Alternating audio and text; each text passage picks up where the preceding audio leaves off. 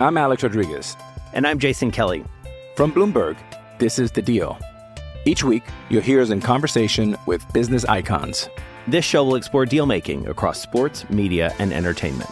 That is a harsh lesson in business. Sports is not And, as uh, simple you know, I- as bringing a bunch of big names together. I didn't want to do another stomp you out speech. It opened up so many more doors. The show is called The, The Deal. Listen to The Deal. Listen to The Deal on Spotify. Oh, South Kakalaka! Don't you dare be sour! Clap for your world famous two-time champs and feel the power! It's a new day, yes it is! For 12 Pack Radio. Get excited, y'all.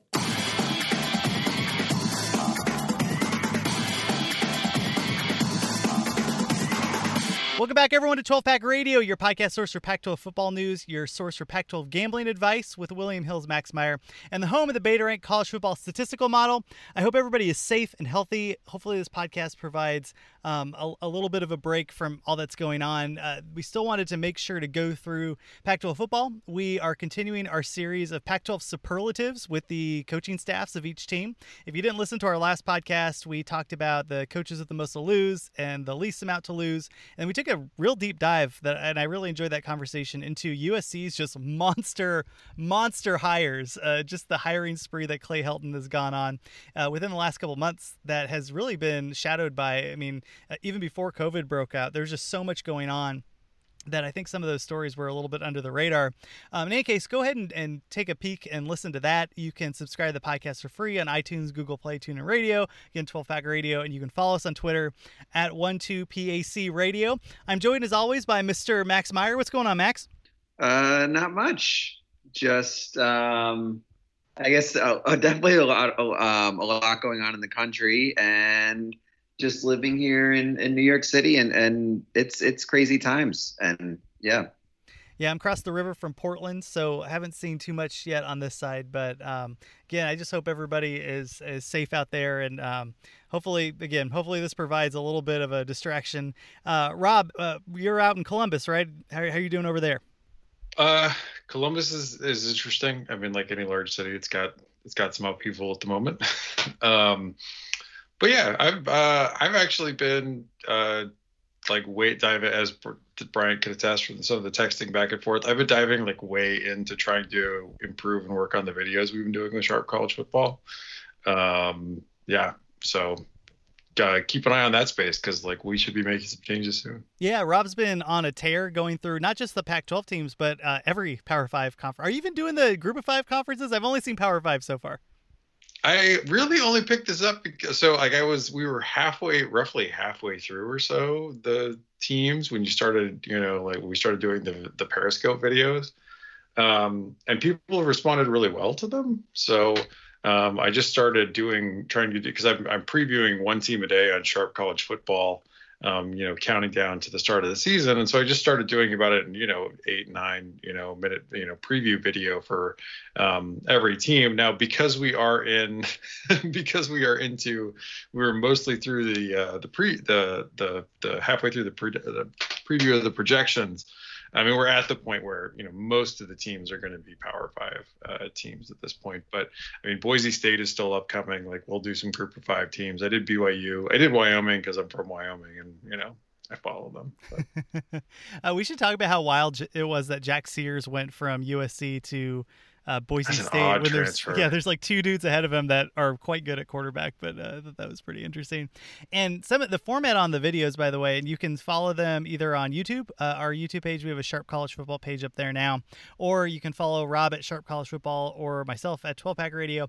I ask Rob a question, Rob answers the question, and then provides some more in-depth analysis using advanced statistics from BetaRank. Um, but again, he's also going through all the power, uh, basically like the Power Five conferences and teams one by one on his his end too. So uh, a lot of stuff to track, and let's get into the Pac-12 coaching superlatives. Again, last week we did coaches with most to lose and less, and the coaches with the least amount to lose and, and most to gain.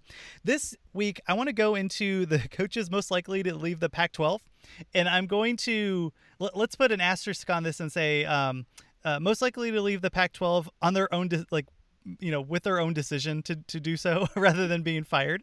Um, so Max, threw this out to to you guys. Uh, curious, who who are some names that you think um, would be the most likely to jump from the Pac-12 to uh, either a better job or a job elsewhere in the coming after after this season? So for me, I think, and I already I already used this coach as an answer for another one, but I, I think it's it's Justin Wilcox, um, just because if Cal has another good year, which is like uh, I would say like seven eight wins, which I, I think is doable. Um, I, I, think that Wilcox could definitely be a sought after coach uh, for one of uh, another Power Five uh, team, and I mean, you see Berkeley's financials are pretty dire. And so I, I, I, just think him jumping over to an athletic department that's more financially stable uh, would be a smart move. And yeah, I, I just think that we've seen Pac 12 coaches get picked off by um, other uh, power conferences. And I, I, I don't think. I don't think that Wilcox will be as loyal uh, to Cal as some of the other names that I think uh, yeah. that are coaching the Pac-12. Yeah, I mean he has the track record. Uh, Wisconsin, USC, as a head coach now at Cal he has been able to just really study that program. Like you mentioned, the financials at Cal are kind of a mess.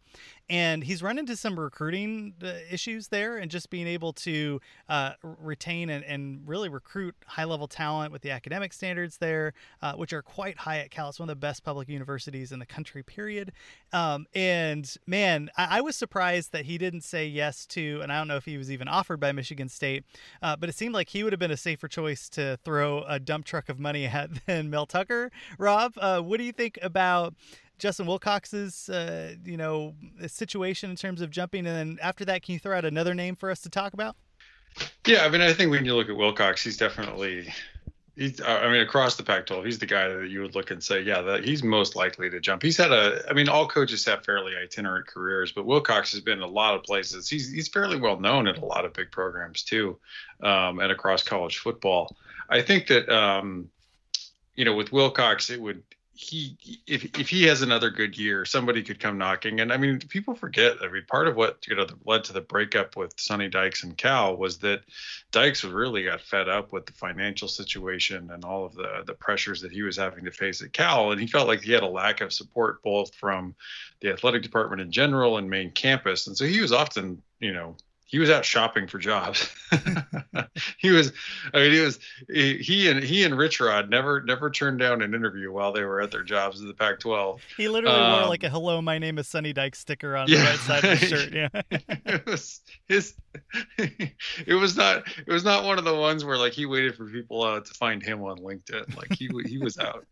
Um, I, I think for Wilcox it would be, but I mean, if you're Wilcox, it's it would be interesting because I, you would say like it's not you would think off the top of your head like oh he's not going to go for just any job but I don't know. I mean I think Wilcox if he if if that Michigan State job had perhaps opened at a different time than it did you might have seen Wilcox you know more in the mix there um, you know than you did. I mean Wilcox is definitely and I think the Cal financials are are, are still in a place where um, potentially that you know they they could they could get poached and it might not even be a, a really big name program that swung in to get them. I mean, they could have like, you know, a, a, a, fairly comparable, you would think, in the pecking order of the Big Ten type program, swing in with big money and grab him. But I mean, if you're Wilcox, he's not. He certainly hasn't been successful enough that you would expect like he's going to get poached by like an SEC school or something along those lines.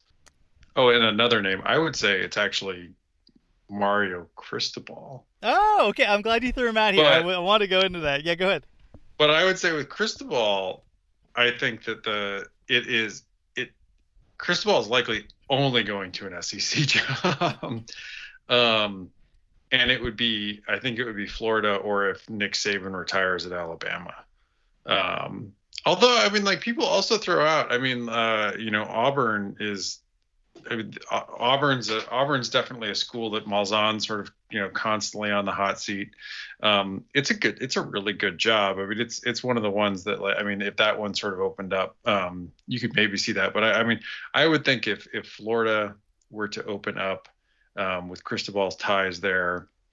If Alabama were to open up, um, he would he would be in the mix for those jobs given his ties uh, in that area. And I um, I don't know that even with you know the Phil Knight dollars that um, that they're going to be able to keep him away because I do think that he's he's he has found even as people talk about Oregon's recruiting success, um, Oregon's not recruiting like Alabama. um, they're just not. They're not the same. Like they're not recruiting like Ohio State. Um, and so that that that level uh, that might be required to really compete for national championships, if he wants to get there, he he might have to go. You mentioned Auburn. They they strike me as the Sonny Dykes of the South. You know, just always looking for the next head coach. You know, kind of having their eye over it some over somebody else's shoulders as they're looking around the room. Uh, Max Mario Cristobal certainly has made a splash already, and um, has a lot of ties to the South. What do you think about that when Rob threw his name out? I mean, they they really. I mean, Eugene really really loves Cristobal, but I just I, I, think Oregon is an excellent program, I, I, but I think that's not Cristobal's end game because, like Rob was saying, like he has ties to the South, and the SEC is obviously a much bigger conference than the Pac-12. And Oregon does. I mean, they can pay Cristobal probably more than any other Pac-12 program. I mean, maybe USC, um, but I still think that SEC. I mean, just looking at the contracts that like Texas A&M gave Jimbo Fisher, um, what Saban gets paid at Alabama uh, I mean, uh, these SEC schools can really just throw out top dollar, and I think it would be difficult for Oregon to match if if uh, Auburn or a Florida were to go out and, and set their sights on Cristobal. The one thing though with Oregon, and, and this would be the argument for him to stay there, would be man, it, it almost reminds me of like Sean Miller at Arizona in Pac-12 basketball, right? Like UCLA has been down for a long time. Um, Dana Altman has raised that program up, but for the most part, like there's not a ton of competition out in the West. It's Gonzaga, Arizona, and Oregon, and nobody's nobody's doing what they need to do to get those players in, like Sean Miller and a couple other coaches. Um, and that kind of seems like it's the case with Pac-12 football and with Oregon. You have a premier program uh, with a lot of money, and even though they're not recruiting at the Alabama level, they're certainly in the top ten and just and just crushing the rest of the Pac-12. I mean, USC has, has jumped up again this year, but in term, I mean, it, like Oregon is just far and away the best recruiting program right now, and I don't see that stopping. He has the budget to retain his staff. And I think that the pressure is a lot less on him than it would be if he was at Florida, and certainly if he was at Auburn. Um, he slips up in the Pac 12 a year, and I think it's not that big of a deal. He slips up for Auburn, and people are calling for his head. I, I know. Do you, do you see that being a scenario and being a positive, Rob, in terms of him staying in Eugene? I mean, I, coach. I mean, you have to be very competitive at this level because the the job is just a grind, right? Like you have to really want it. And I think that, you know, Cristobal, you know, he's he's probably wired to do that. I mean, he's he's, he's he strikes me as a guy that, um, you know, he's definitely got his eye on, you know, a bigger job down the road. Um, but that job, I mean, he's not, he's no dummy. I mean, it's not just going to be any job. Um, you know, you're not going to see, I mean, this is like when Roy Williams left Kansas to go to North Carolina type thing. Like he's not, he's not just going anywhere. Um, no matter what the money is. I mean, I don't even think he would take, I mean, he's not, he's not even going to be like Jimbo Fisher and just take, you know, just dump truck loads of Texas A&M money, um, just to go run the Aggies, you know, like he's, he's going to like, uh, the the thing I, I, think with it though is that if you look across it, it's um, you know Saban is you know Saban is super competitive. You know I think if Saban maybe wins one more title, he might call it a day. Though I mean he is he's getting he's inching closer to 70, I, I believe. Um, I think Dan Mullen's been fairly successful at Florida, but uh, you know I don't I, I think that job if he's not able to get them to at least winning an SEC championship and you know getting past Georgia in the next couple of years, Mullen might even find himself on the hot seat. Like nine wins is not going to you know keep your job in Gainesville. Yeah, and I, I mean, those, those, but those are really the only. I mean, and like I said, like maybe Auburn because they would throw just a, but you know, a, a, a completely crazy amount of money at him and and I think he knows he could probably win at Auburn, and maybe he would look at it and say like maybe Nick Saban's not going to be there forever.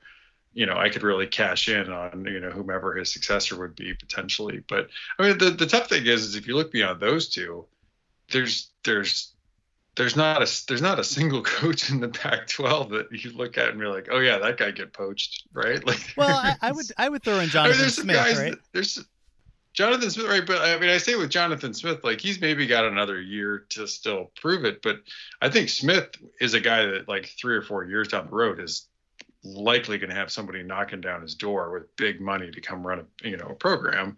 I think he's he's an alum. He likes Corvallis. You know, he might hang out a little longer than we expect. What do you think about Smith, Max? Um, I think it's going to be really tough for him this year because I'm very down on Oregon State with all that they lost. But if we're, I mean, based on another superlative category coach, uh, most likely to overachieve with their talent, if that's for any given season versus this upcoming season, then Smith would be number one on my list. Yeah. Well, let's move into the offensive coordinators. Um, I had two names on my end. I had Graham Harrell and Brian Lindgren, uh, who's the offensive coordinator at Oregon State, whom I thought might get picked off by somebody. I know that Jonathan Smith is the mastermind, but uh, Lindgren has a long track record. Um, I mean, I think he's been OC at ten, like five different schools for like a it's fairly prolonged period of time at most of them. So it's not just like he's bouncing around. Um, but Rob, who do you have on your list as offensive coordinators that could make the jump next year? I mean, Harrell's definitely there. I mean, he's he's probably the biggest name. If he puts together another big year, he's he's going to get snapped up for a job for sure. Um, and, he, and he'll likely take. I mean, if it's a big enough job, he's likely going to take it. I think. Why am I spacing on his name? Defensive coordinator at Oregon. Andy Avalos. I think Avalos after this year is is going to be a name that people look at um, for sure. Uh, that it, you know, and and I, I think Moorhead's going to need at least two years of solid performance, you know, to sort of build back up. Um, at least to go get a head coaching job. If Moorhead has a great year again this year, then he might be up for an OC job somewhere. Um, if something opened up somewhere like Georgia or something along those lines. Um, but I mean, it's interesting because like the the guy that's probably the most competent at his job, I don't think is willing. I mean, like with the longest track record in the Pac-12 is Kwiatkowski at, at uh, Washington, and I don't think he's going. I don't think he wants to be a coach. um, but that's I'm trying to think. I mean, maybe Zach Hill, if like the Boise State job, where you know, if Harsin were to go take somewhere else, maybe he would go back to Boise. Um, I don't know. There. It feels like he, it, and I agree with you on Moorhead. I think Moorhead, if he wants another head coaching job, he needs two years at Oregon yeah. uh, to get that, get, like to get a good gig, uh, which is what I think he's looking for, rather than like a Texas Tech or you know one of the lower, uh, you know, Power Five schools the, the the issue with Zach Hill, I think, I mean, man, if somebody wants to take a flyer on him after a year at ASU, God bless him. but uh, I yeah. just I just think that on the offensive side, the only two I really had was uh, again like Graham Harrell and Max. Curious what you think about him, but what do you think about the OC at uh, Oregon State too? I I guess the problem for me with Lindgren is I just Oregon State. I I don't see Oregon State replicating their success and their firepower from last season, just because outside of Jermar Jefferson, I mean, you lose uh, Jake Luton, you you lose Isaiah Hodgins, you lose uh, Artavis Pierce, you lose a couple key guys on the offensive line. I think that unit's going to take a big step back. Um, but I mean, I, I really like Oregon State's coaching staff. I, I just think it's going to be really hard for them to maintain five, six win uh, win expectancy with all that talent that they lost in Corvallis, just because they aren't recruiting uh, as well as the other as some of the other Pac-12 programs. So it's hard for a program like that to be that consistent and in the middle of the pack. Uh, I mean, Harrell is, is the clear uh, top name for me for uh, most likely offensive coordinators. That's really I, I mean, I, I think Moorhead. Moorhead's interesting just because I mean Oregon's offense isn't really like it's the when you think of Oregon coming into the season, it's their defense that's getting all the love. Oregon's offense has a lot of interesting pieces, and I think that if Oregon can finish as like a top 15, top 10 offense this season, that Moorhead will get will get interest from other programs for sure. Now, are you talking head coaching interest or offensive coordinator interest? Uh, either or. uh, I think with offensive coaching, like I, he could definitely uh, go back to the Big Ten where he had great, uh, great success with Penn State. And I'm sure that uh, if things with like Josh Gattis don't go well, uh, I could definitely see like Michigan making a play. Um, and then I mean SEC. I mean he kind of he kind of left with Mississippi State, so I don't know about that. Um, but with head coaching jobs, yeah, I mean I, I could see like a maybe a Power Five uh, program where the expectations aren't as high as one in, in Starkville, um, but like a low like a um, I, like not Texas Tech because I, I think Matt Wells is the real deal, but an, but another program along those lines. He strikes me as if you've played NCAA football, you know, and you have one of those bad seasons and all the offers like dip down from USC to Kansas State or like Northwestern. I think that might be the pool where he's working from at a head coaching position, but certainly, you know, it'll be interesting to see how much money um, Oregon is willing to spend to retain him if he performs really well this first year, because uh, certainly people are going to be knocking on his door for whether it's a head coach or an offensive coordinator position, um, and they'll probably likely be offering him more because those coordinators make such a big deal and they can just transform your offense. Um, Robbie, you've talked about before in the past just being able to purchase a scheme.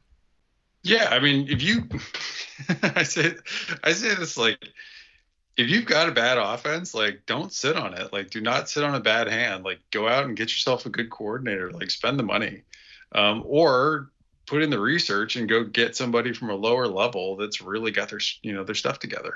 Um, like I don't. I mean, play calling is a skill. You know, having a solid scheme is a skill. Um, you know, you should not sit on you know, uh, you know, you should you should not sit on it. And um, I mean, there's I mean, there's guys that like I mean, I, I will give like I mean, Kyle Whittingham. He, he never sat on a bad coordinator, but he really struggled to hire a good OC for a long time. Um, I, and I think that I, I do think that uh, for you know the Pac-12, it's it's going to be I, I think where it's going to hurt the most for the conference down the road is that there you know if if somebody starts really putting it together some of these coordinators might not even get poached for head coaching jobs. They could get poached for larger multi-year contracts you know with more money just at other power five schools. And that kind of that kind of thing will really undermine the conference in the long run. Yeah i feel like uh, like uh, i would say that out of um, recent years that the uh, example for me that sticks out is alex grinch leaving for Ohio State to be a co-defensive coordinator. Not even, not even uh, solo.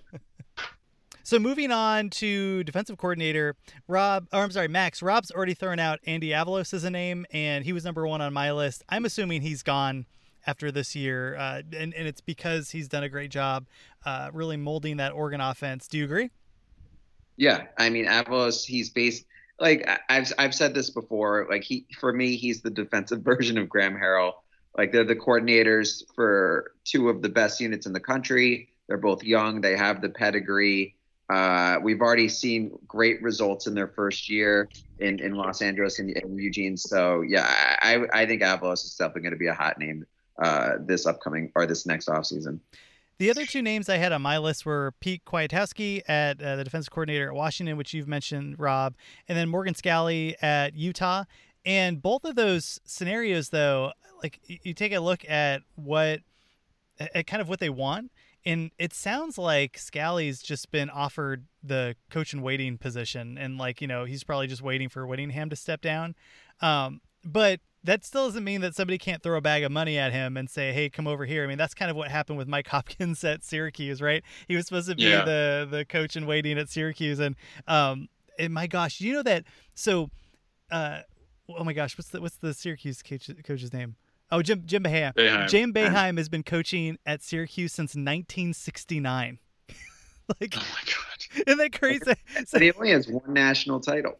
Uh, well, uh, yeah, there's there's a reason for uh, for that. Uh, but so you know that so like even though Scalley has likely has the coach and waiting tag on him, you know how long is Whittingham going to be there? It seems like he's got that program rolling. He's not that old of a guy. And I don't know. What do, what do you guys think about like somebody? Let's say a Big Ten uh, team like Indiana or something needs that coach and they offer him, you know, four million for four years. Is that something you think Scalley would be willing to take, Rob?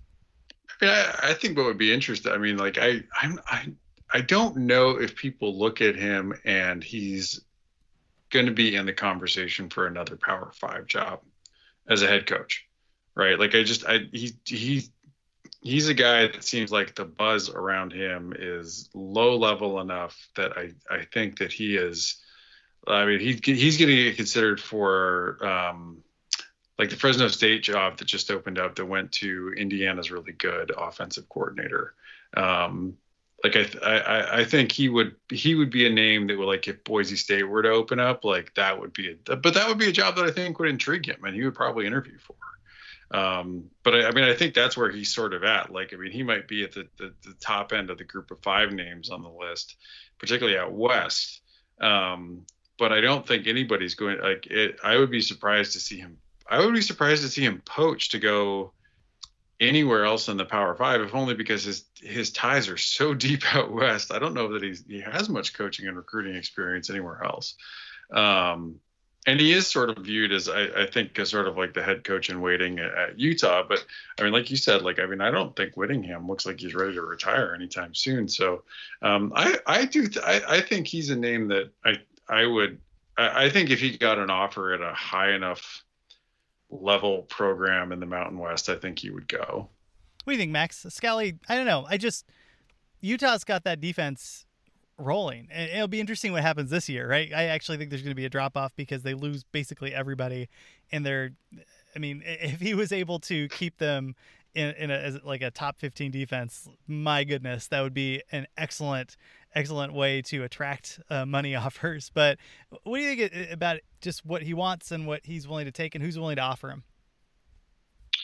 Uh, I mean, uh, yeah, if, if he can somehow pull off another top 15 defense with all that Utah lost, that would be really damn impressive.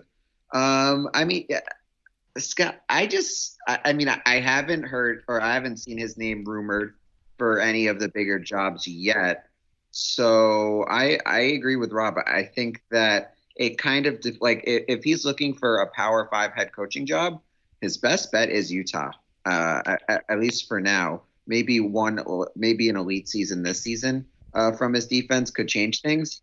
But if he's fine going like I don't want to say the Marcus Arroyo route and going to the Mountain West, um, because he's he's a better, or at least I think he's a better coordinator than Arroyo was as the offensive coordinator for Oregon.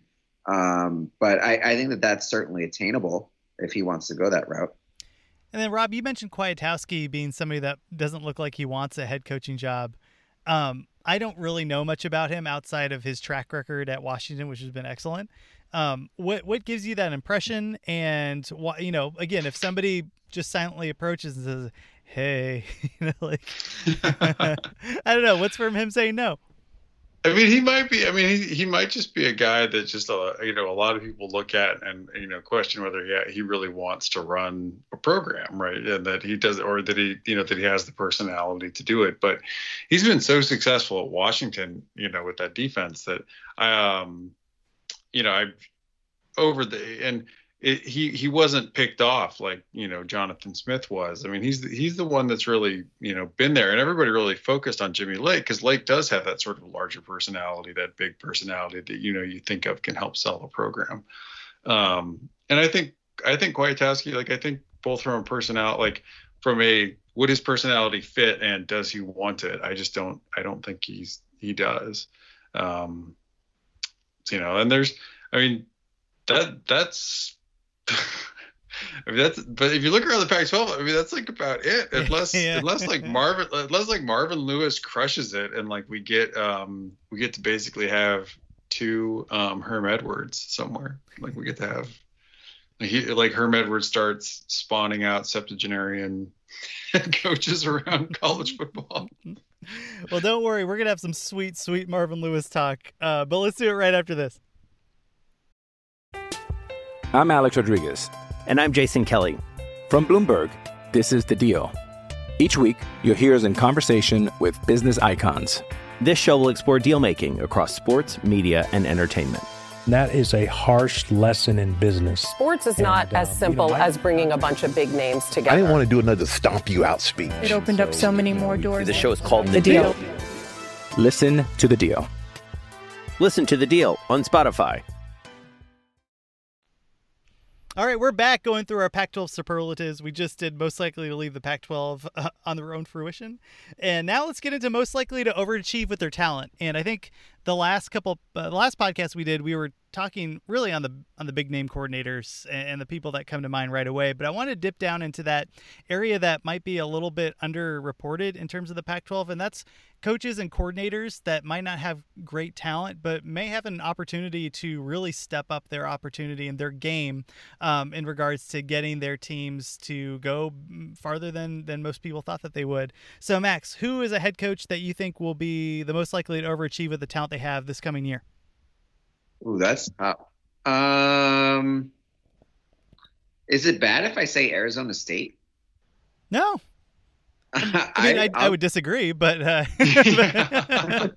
because uh, like for me yeah it's it's either for me it's either arizona or arizona state um or actually maybe you know what i take it back i'm gonna go utah just Yeah. because with all they lost and and i trust kyle whittingham uh as a coach i, I think that on offense they uh, Zack Moss is gone and, and tyler huntley's gone but I like how um, I think Jake Bentley and that quarterback room is intriguing. Uh, they still have some strong aerial weapons, and I think that since they're in the Pac-12 South, that they can definitely finish with uh, eight or so wins. Given the rel- like, I I was deciding between Arizona, Arizona State, and Utah, and I get like for me the talent level at air like I I was thinking like in terms of talent level that uh, like I'm I'm we're all on Arizona State, and I I just think that I think Utah's the more talented team, but I also think that they're more likely to finish with a better record.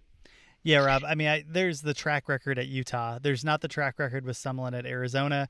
I think that ASU's in the mix, like Max does. So I'm not I'm not discounting the fact that they could be one of the programs that pops up and overachieves with the talent they have, and they, they have some decent talent on that team. Uh, but Utah just strikes me as, and I'm low on Utah this year, probably lower than all the, the, the of the three of us.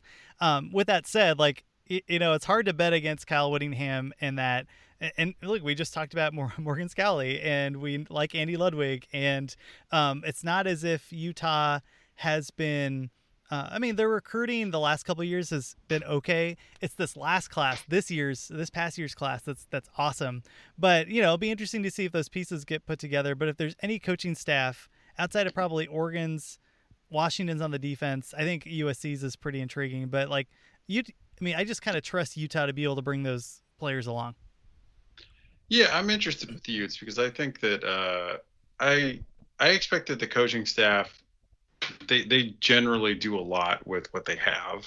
Um, consistently, they have a track record worth it on the defensive side of the ball. Um, you know, I mean, like Francis Bernard, like he, that guy was an afterthought transfer from BYU. I mean, I remember when he transferred from BYU two years ago, and, and the question was like, is this guy going to play, and should we even talk about him? and you know he ended up sitting and then playing and he you know he played really well. Um i think when we when you look, look at the offense i mean like what ludwig was able to do last year with the qb was um and zach you know and Zack Moss pounding the ball was great. Um and i do think that ludwig is able to you know to an extent was able last season to scheme around some of the severe personnel deficiencies that are on that offense. You know, the offensive line and the pass catchers.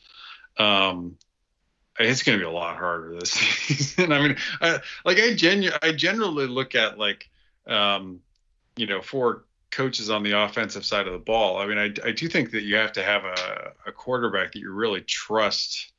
Um, you know, for them to over for them and their offense to maybe overachieve a little bit.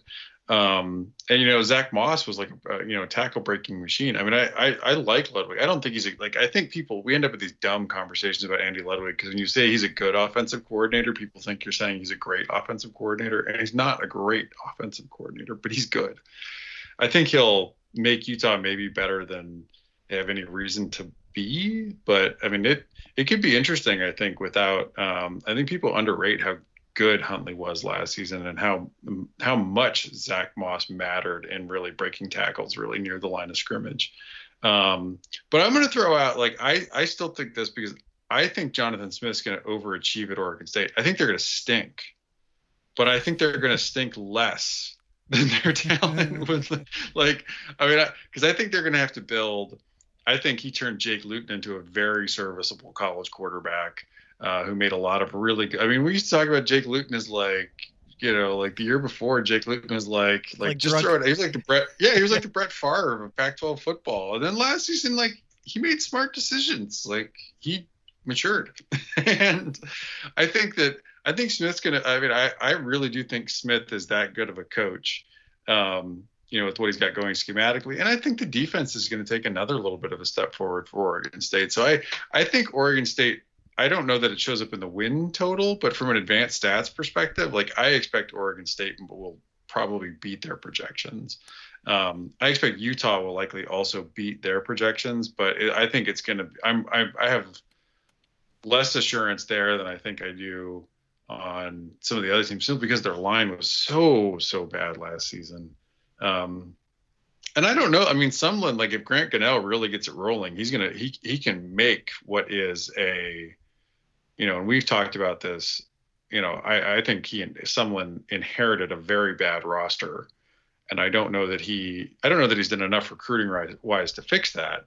Um, but if a, a really good quarterback can make up for some of that, so I mean, it, and I and I do think like anything's an improvement over Marcel Yates. So like we should see more out of the talent on the defensive side of the ball. Um, I don't know. I mean, that's I guess what I think about it. But like, if you think of like overachieve with the talent, like I think you also have to throw Joe Moorhead in there because that Oregon offense really wasn't that great last season. Um, they have talented players, but they don't have a lot of experienced players, and they only return one offensive lineman. Now, granted, that that guy's probably the best player in all of college football.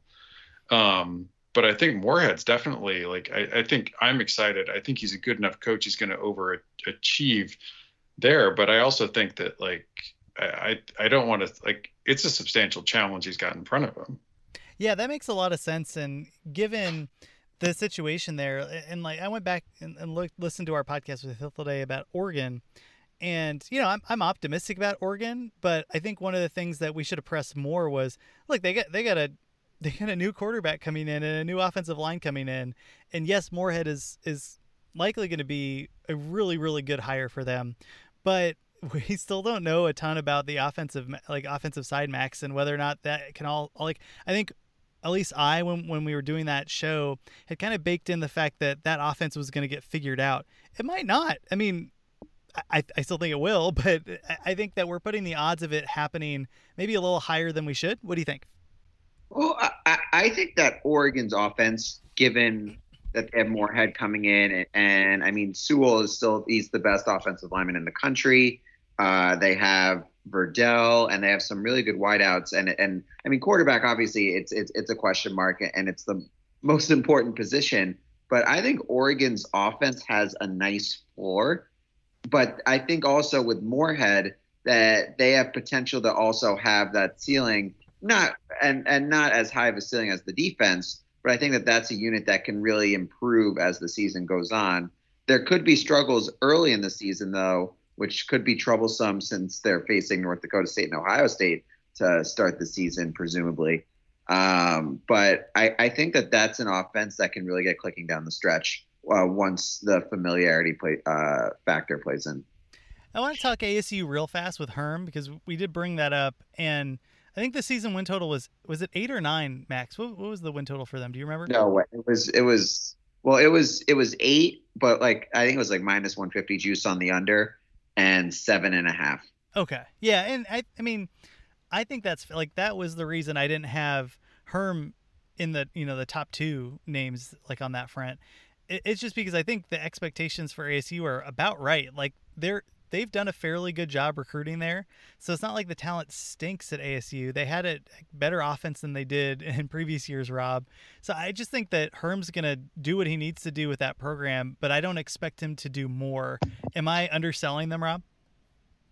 No, I mean I I think I still think ASU is a, is a program that's a year away, um, you know, from really competing um, for the Pac-12 South championship, and I I think that um, I think that I mean that offense was awful last season, and the, a lot of their problems are still along the offensive line.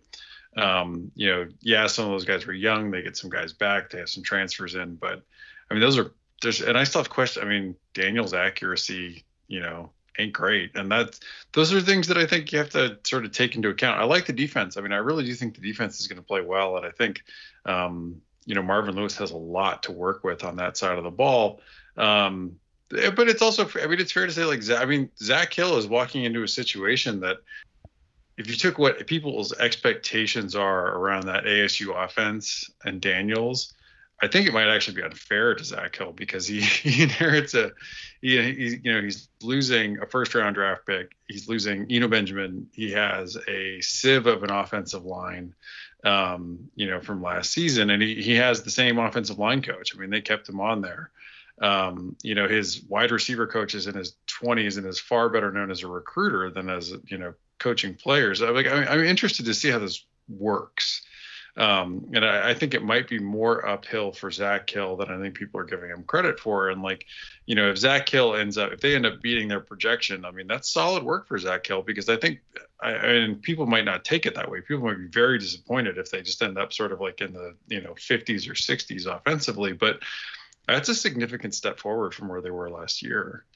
Two of the other names I had uh, on the offensive coordinator side, Max, were Bill Musgrave and Noel Mazzone. Would you put one over the other? I'd probably I'd go I'd go Mazzone just because I think with Khalil Tate that it was a basically a, a round peg in, in, a square hole kind of situation. I think Gunnell uh, is better suited for Mazzone and, and Sumlin. And I, I, just think with Cal, there already is an expectation that they're they're gonna, uh, especially um, whenever Garbers was healthy, that they were a, a solid uh, unit. And so I think that coming in, that uh, their expectations on offense are actually decently high. Whereas Arizona, I feel if if Gunnell's the real deal, and from what I watched of him, I liked what I saw that that offense could actually be a sleeping giant and, and really uh, flying under the radar. Do any defensive coordinators pop out for you, Max, uh, that you think could overachieve? Um, it, well, I mean, I, I, have to go Peter Sirmon here, right? um, defensive coordinators that can overachieve. I think I think USC's defense is going to take a step forward. So I, I could I, I could go with Todd Orlando. Um, Jake Dickert, I think, is another yeah. interesting name.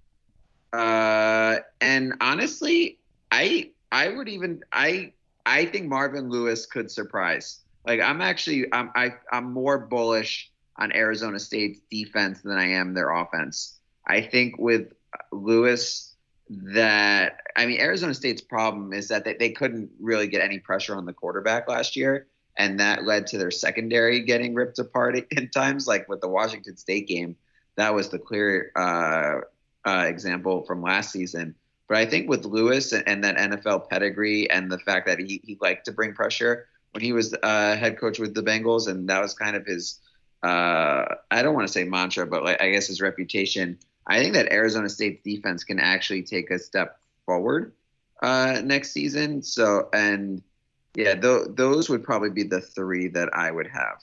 Yeah, Rob, I had put Lewis in the same, now wrongly, right? This is the knee jerk reaction, uh, kind of the same pool as Monte Kiffin with USC after a while. Like, you know, he's in the NFL, he's adjusting to the uh, offensive game in college. But I, I just, in retrospect, very quickly, I thought, ah, that that's the a that's way way too dramatic.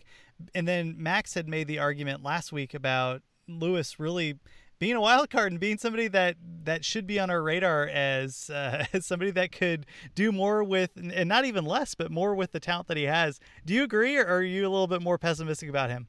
I mean, that's an interesting comparison that you made, though, because like Monte Kiffin's Tampa 2 defense was sort of like in its heyday when Marvin Lewis was last calling plays.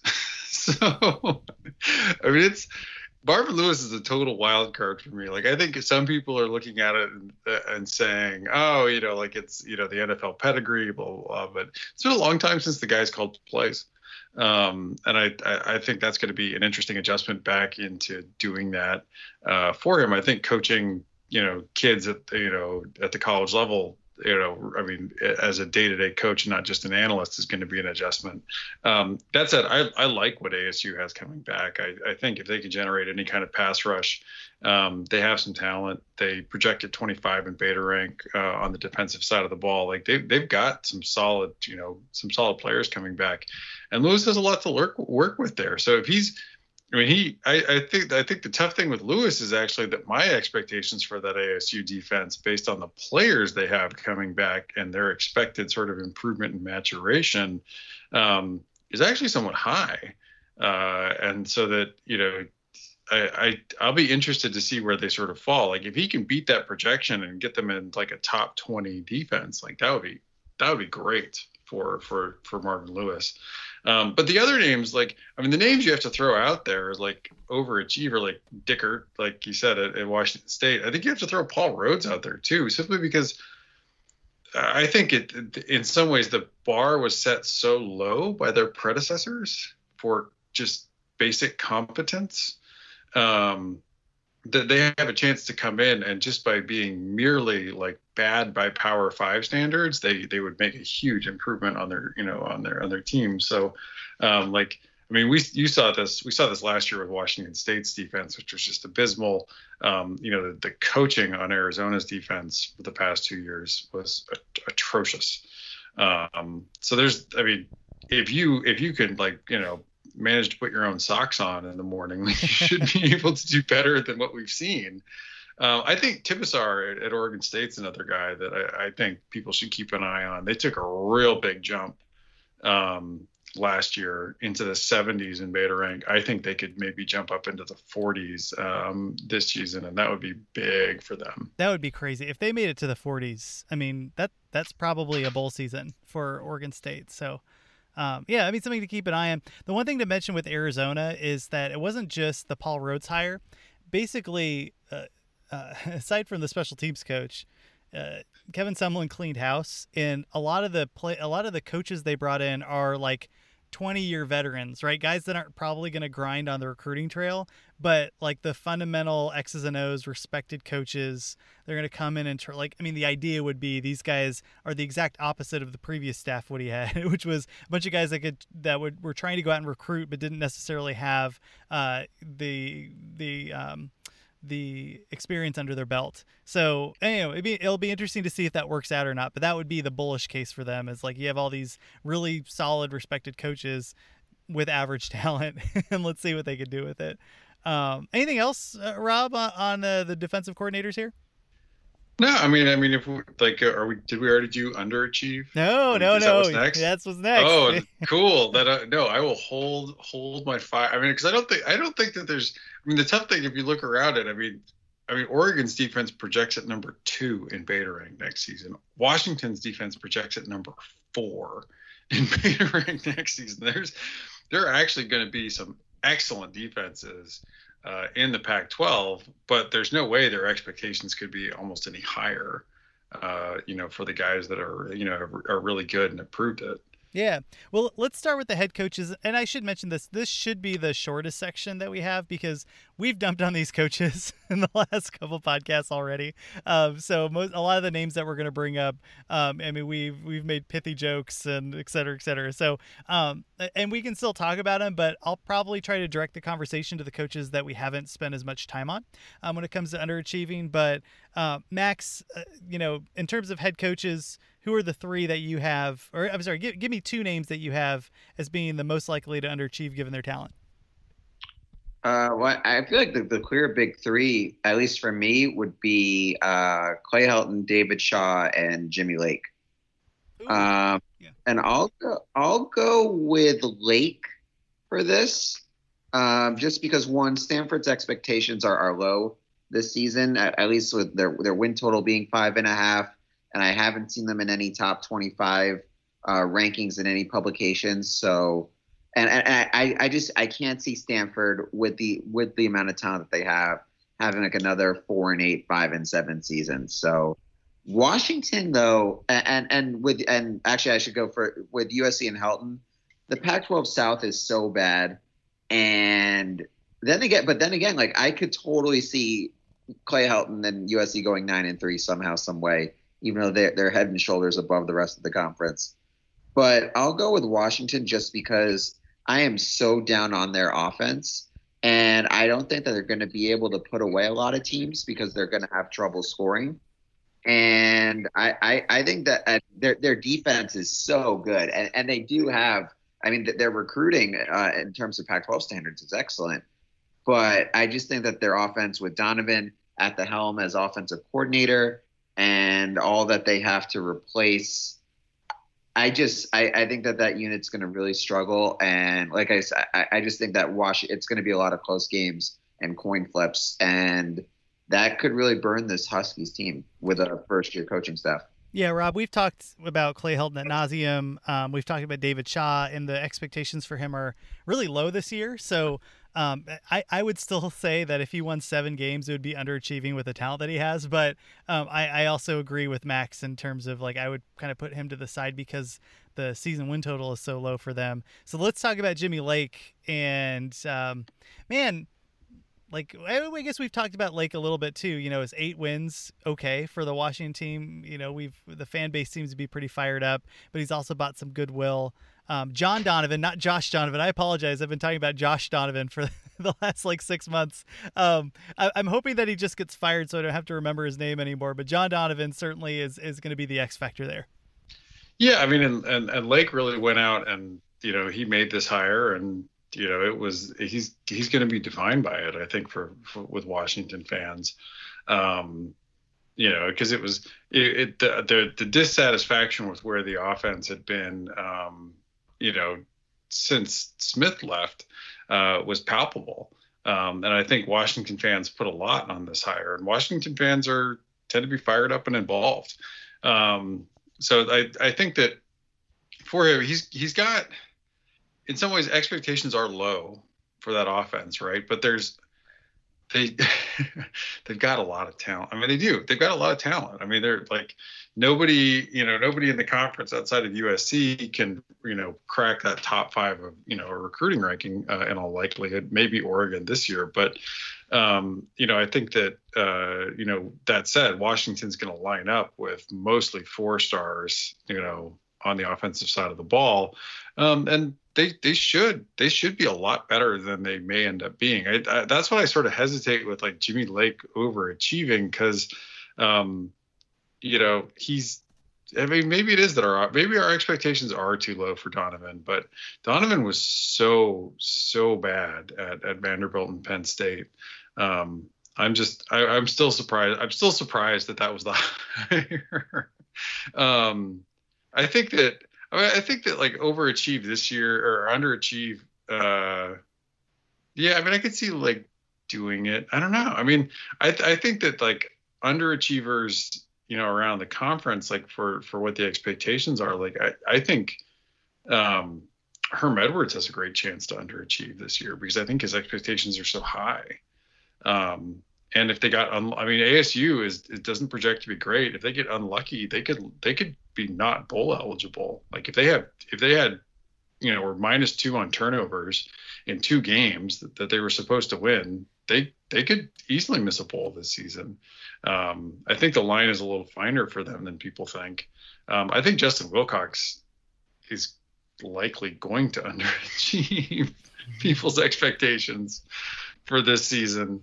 Um, but I mean, for most everyone else, like the expectations seem right about in the line. I don't know. I mean, I could I could see Stanford, you know, like Shaw. I don't know. He's he's a tough one to he's a tough one to rate on this because I it would be hard for him to underachieve considering like if you use last year as your benchmark. But you're right. Like if you look at the talent, like they've been on a roll of underachieving.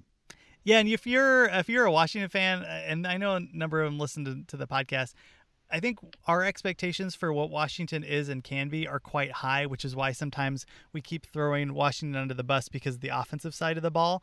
Um, but the defense there is so good that the floor is going to be really high for that team. So I think you're kind of looking in a 7 to 10, 7 to 9, 7 to 8 type of range rather than a 5, you know, 5 to 8 uh, win range for Washington. So yeah, it'd be interesting to see where they're at. The, the one name I wanted to throw out was um, was Nick Rolovich.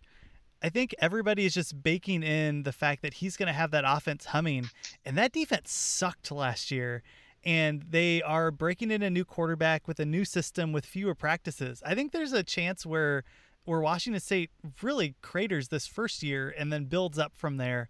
Um, I don't know. What do you think about that thesis, Max? No, I actually that's a that's a sneaky pick, but I guess I the Washington State's talent though.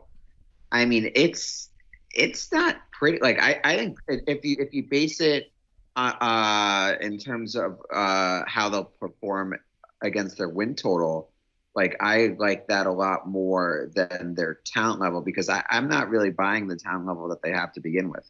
Yeah, that's fair. And I thought the season win total was fairly high. It was like at six and a half or something like that. It, it was. I think it was seven. all right. Uh, I mean, the problem, it's a bummer because we did all these podcasts and it's possible that we're only doing a conference season. And that would really suck and take away a lot of the value because 7 7 is, I think, crazy town for Washington State. Um, do you agree, Rob? Yeah, I mean, I I think that's fair because he's gonna. He, I think people do have sort of the same high expectations, but if that's the case, I mean, the last two years were the years that Mike Leach really turned it on and found his fastball again on the offense. Um, you know, the, and at the at the meantime, the you know the defense just cratered. Um, the special teams were actually really good last season. I mean, it's that kind of stuff that makes you wonder, like, can you have a top five special teams unit and t- top 20 offense? Um, I think Dickert makes a, an improvement on the defensive side of the ball, but I, I think they could fall back. If they fall back into the 40s offensively, they're, you know, they could be in trouble. Let's go to the offensive coordinators and defensive coordinators. Uh, on the offensive coordinator side, it's kind of the same old, same old names that we've been throwing around, right? Tavita Pritchard, Chip Kelly, Darrin Chiaverini, and John Donovan. Is there how, any... can, how can Darrin Chiaverini underachieve? uh, I don't know. Like it just it, it, the whole conference versus the talent level. I mean, yeah. I mean, the Buffs don't have nobodies. I mean, they, they they're a Power Five program. I mean, I expect Chiaverini to do very little with what he's got. They have they have well I should I mean they have um they have like Fontenot and Mangum at, at running back. They uh, their, offensive, their, their, offensive line wasn't terrible, uh, and they have K.D. Nixon and that's about it. Yeah, I mean, but like I think the wide receivers there, uh, it, it I have higher expectations for the wide receivers. They, they get La'Vontae Shenault uh, that comes in four star kid. Um, they have a couple other guys that were injured that I think have some promise. I, I don't know. Like, I don't think that they have the worst wide receiver core in the conference, but I'm kind of double thinking that comment right now. I have to go back and look. It might be at the lower end, but it's not I mean, they're not all bums on that front. I just could see a scenario where that offense, um, if it's not unchecked, ends up like it did once the whole conference figured out what he was doing uh, a couple of years ago. But but I hear you. Like the the bar is low there. I don't know. Uh, like well, here let me let me throw this at you, Max. Like where do you think um, Colorado will finish um, into the, the advanced metrics? Let's say whether it's Beta Rank or S and P Plus this next year. On offense? On offense. What, Rob? I'm just kidding. Where, where did they finish last year? Oh, Colorado, like yeah. in the 90s. On offense? Yeah, they tanked last season. Wow. Okay, so they're in the. I, yeah, I think they're going to make. I think triple digits. Oh, jeez. I mean, that's what, I mean, and and that's consistent with what you've been saying with their season win total that they're just going to be awful this year. Um, I don't know, Rob. Like, I guess I guess it becomes more of a, a, conversation about expectations for Colorado. Do you expect them to have a triple-digit offense this year? I mean, I think they could finish. I mean, I think they could finish in that range again. I mean, I I don't know who's going to play quarterback, and I don't know that they have a lot of great options there. That's problematic in the year of our Lord 2020. so, um, yeah, and I, I don't think Chiaverini covered himself with glory the last time around. I, I think they could be in some trouble um, offensively. I, I, I wouldn't expect them to improve much on where they finished out last season uh, on offense at all. What are some other names that you want to throw out here, Rob? Uh, I mean, I think that there's, I think that there's a shot for. I mean, if we look at if we look across the conference, there's even a there's a there's a shot. I mean, we we talked about Josh Donovan. I think given the talent level that he's going to John have there, John Donovan. John, you got me into it. This do, is your fault. No, I'm sorry. So Colorado finished at 67 on offense last season. I was wrong. They were 82 overall. Um, I mean, I I could I expected them to finish in the 80s on offense. All right, you Yeah, want to revise that, I, Max? I, Yeah. I was originally going to say 75 range, and I feel like that might even be optimistic. I mean, they finished 67 last season with uh, Steven Montez and Laviska Shenault and a couple. I mean, oh, ouch. Um, I mean, I think Donovan's a name that you have to look at because I do think when you look at uh, who Washington has talent-wise, I mean, they've they've got a bunch of you know four-star quarterbacks. They've got you know some uh, you know, and there's the expectation that guys you know some of the younger guys like Nacua are going to play. I really like their running back room for the most part. I have huge questions about their offensive line still. um, but I do think. I mean, I just I think that the uh, I think that they are gonna. I think Donovan's gonna have his hands full.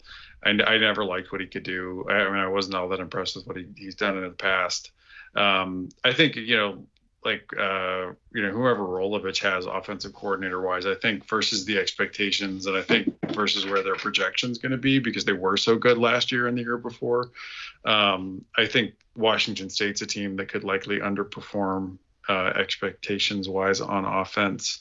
I think Cal is a team that could be dangerous if they to underperform because I don't I don't think people have a, like I think people are sort of looking at it like oh yeah Bill Musgrave he'll be good and they're also bringing back like a mountain of, of production. I think advanced stats models are a little more realistic about where Cal might likely finish out on offense, maybe in like the 40 range. Um, you know, if a, good year might get them into the 30 range offensively. I think uh, folks that are, uh, but I think the expectations from like a lot of, you know, non-stat based analysts or that Cal's offense is going to like be a top 20 offense, and I don't think that's in the cards um, for them. So I mean, Musgrave could disappoint, I guess you could say, if if you're looking at like what the expectations will be around there. Um, but everybody else, I think, I mean, maybe you could say Zak Hill at uh, ASU because I, I do think people are higher on Daniels than maybe they should be. Although if he, the thing with Daniels, and I say this, like I, I, I sort of criticize him as a passer. If they find a way to get hit, use his feet more, that will make a big difference. Um, so if Hill is able to unleash Daniels' feet and be able to get him uh, as more of a threat in the running game, like I think then Daniels could have a good year. I think it also depends on if Daniels can put on more weight in this offseason because he was like 175 pounds or something. That's, I mean, that's that's part part of the reason I'm sure they didn't have him running around as much as, although he did a little bit. But uh, I, I liked how he was mobile, but not like a sprinter in the in the pocket, and they were able to keep him healthy all year, which was which was really impressive. Because I saw those numbers, and I'm like, oh my god, somebody's gonna kill him. Um, and and he ended up being one of the more like electric freshmen in the country, which is pretty cool. Uh, let's move. Let's move the defensive coordinator. Um, I mean, I, again, same names: Lance Anderson at Stanford, Jerry Az- Azzinaro, obviously at UCLA, Peter Sirmon at Cal. I put Todd Orlando in there as a, a as a wild card because it's possible that you know just things don't click that the way they should and it's his first year there and i think there are high expectations because people um, are just expecting more after what clancy pendergast left so i don't know th- does that make sense max or is that being really pessimistic uh, pessimistic about it? No, him I, I- I think it's fair. I mean, I, Orlando's a wild card, so you can go either way. I just think with Pendergast that USC's defense, like I, I don't want, it wasn't Marcel Yates rock bottom, but man, with the amount of talent that USC had on that side of the ball, they should not have been as inconsistent as they were last season. Um, but you know, Orlando, uh, just based on the improvement from Pendergast to Orlando, and the fact that uh, Orlando, the first year um, in new positions or and new jobs as defensive coordinator, that's typically been his, his, his best seasons for success. Mm-hmm. But we'll see because I mean USC they they only got one spring practice under their belt, and this would have been a great time uh, to you know implement Orlando's scheme. So we'll see. Rob, any other names that you think we should discuss? I mean, Sirmon's going to underachieve versus what people's expectations are because he's Sermon. um, I mean, I, th- I mean, I think there's a shot that Scalley, and you know, uh, that that Utah takes enough of a step back that people maybe bark a little, um, given how much they're losing. Um, I, I, mean, I do expect them to maybe have it figured out by the end of the season, but um, yeah, it, it could be tougher than people think. I think for them. Well, let's end that here. I wanted to talk. Uh, we had a number of questions come in from our last podcast. Uh, one of them was full of nopes, who was uh, wanted to ask a question about USC. Basically, uh, he wanted to talk about Todd Orlando's scheme and how it would fit in with the new team. Now, it's kind of hard right now. Normally, we would have had spring ball, and and I really trust Alicia de Artola over at Reign of Troy, and, and I read their stuff, and I, I think there's just a lot of really good USC sources. But those clearly, there's been no spring practice, so I do think that it gives us a little bit of leeway to talk about how that scheme we think will fit. Um, because Rob, like you can speculate fairly well. You've you've you've been watching Orlando and what he's been able to do. Um, how would you address that question? And what do you think about how he's gonna just fit in with the just wealth of talent that's on the USC defense right now? Yeah, I mean, I think the you have to sort of start with many of the same complaints and you know that people had about him at, at Texas, and that was that the um, he was running a three four and he didn't really have the personnel to be running a three four uh, at Texas, and I think that really, uh, you know, a lot of people felt like that set Texas back. Um, and the, I mean, the main thing in, in this switch is I don't know that there's anybody on USC's defensive line that can really play two gap um, and and eat up blockers. And I, I mean, I I do think that you know it, when people get caught up in talking about the three four versus the four three, that they they get a little too caught up in talking about like uh, that this like it's going to be the main defense and like the better you know is this the better fit for the total personnel? I mean the better fit for the total personnel is often just a question of like whether you have three down linemen or four, and then you're almost always going to be in nickel or dime um, these days versus spread offenses. You'll you'll you I mean, Washington, for example, played 80% of their snaps in dime last season. So um, you're the the times that you are going to have all seven box defenders on the field are lower than you think. Um, and so is it, you know, are you comfortable having two linebackers on the field? Do you want three linebackers on the field? Where do you generate your pass rush out of? Um, but those three down linemen, usually you have to have a guy that can play two gap. And uh, I don't know that USC does uh, on that team. That's that's my big question uh, about it and the fit for uh, Orlando um, there. Like, and I, I think I said in like a, uh, the video where we talked about it was that I hope he's flexible enough that it's not working that he switches back over to a four down line. Hey Rob, can you define two gap for all the people, myself included? so uh, you know, it's like this is one of the main questions. Like if you're if you're like when it, when you're a deciding who you are as a defense like you're you're a one gap team or a two gap team. Um, and a one gap team is like your defensive linemen or your linebackers they have they have one gap responsibility. Um, and so like they're you are not asked to cover um, so like if you're you know if you're lined up on um, you know on, on the guard you're not you're not asked to cover both a and b gaps. Um, you have one responsibility to plug in the against the run game um, two gap, like you have to, you you need at least one guy that can sort of hold in the middle, not commit to a not not commit to either gap, um, and and make a play, and that's hard to do. Um, you know, and it's hard to find those guys that can really play two gap effectively. So uh, I would, yeah, there's that, I'm not sure that they, I'm not sure that USC's defense has that uh, there. Those guys, like I said, are, are kind of hard to find. They're, they're, they're often like sort of sneakily important in the NFL. Seattle's defense what has been built around. Uh, I'm trying to remember the name of the guy, but I mean, they built their defense around. They found one guy that could play two gap, and it freed them up to be a lot more aggressive um, on you know on the other parts of their defense. I think that th- that part I think is going to be tougher. And, and Orlando, like I said, like Orlando should be flexible there if he if he finds that he doesn't have somebody that can do it. Yeah, Max. I, I forget which player it was. Maybe it was Christian Rector. Um, it was two years ago. Um, you, you lost basically two linebackers that were awesome, and just changed the way that you were able to do defense. And it seemed like this last year the talent just wasn't there, or maybe it's the last two years. I mean, you can tell me you know better than I do, but the last either last year, or last couple years, the the linebacker play has been lacking uh, in spite of the star power there. And uh, I'm curious, like, what do you think? A, do you think that's an accurate statement? And B, what do you think about the linebackers this year and whether or not they're going to be able to put it together? Because it seems like your secondary is in good shape. Um, and I know people love uh, uh, Hufanga back there, but it's more people like Isaiah Pola-Mao and some other some other guys you know that are backing up that defensive line that seem to be the problem. Yeah, um, I would say that USC's strengths this year um, on defense uh, would be uh, the uh, defensive end slash edge rusher. I mean, Drake Jackson. He, I mean, every Kayvon Thibodeaux uh, won uh, Pac-12 Freshman of the Year last season, but Jackson could have won that uh, for sure. I mean, he he he made so many big plays, and then the secondary, young group, but also extremely talented. Um, but uh, the line the linebackers like yeah no there's definitely um they they they, they don't have like I just feel like the linebackers were lacking uh, last season. And I mean especially like USC's big weakness was on I mean misdirection runs. They were an absolute disaster. And so just have, having that defensive awareness, I, I, I hope is something that Orlando can help with because man, USC just seemed to always get tricked on on every single misdirection play uh, with under Pendergast.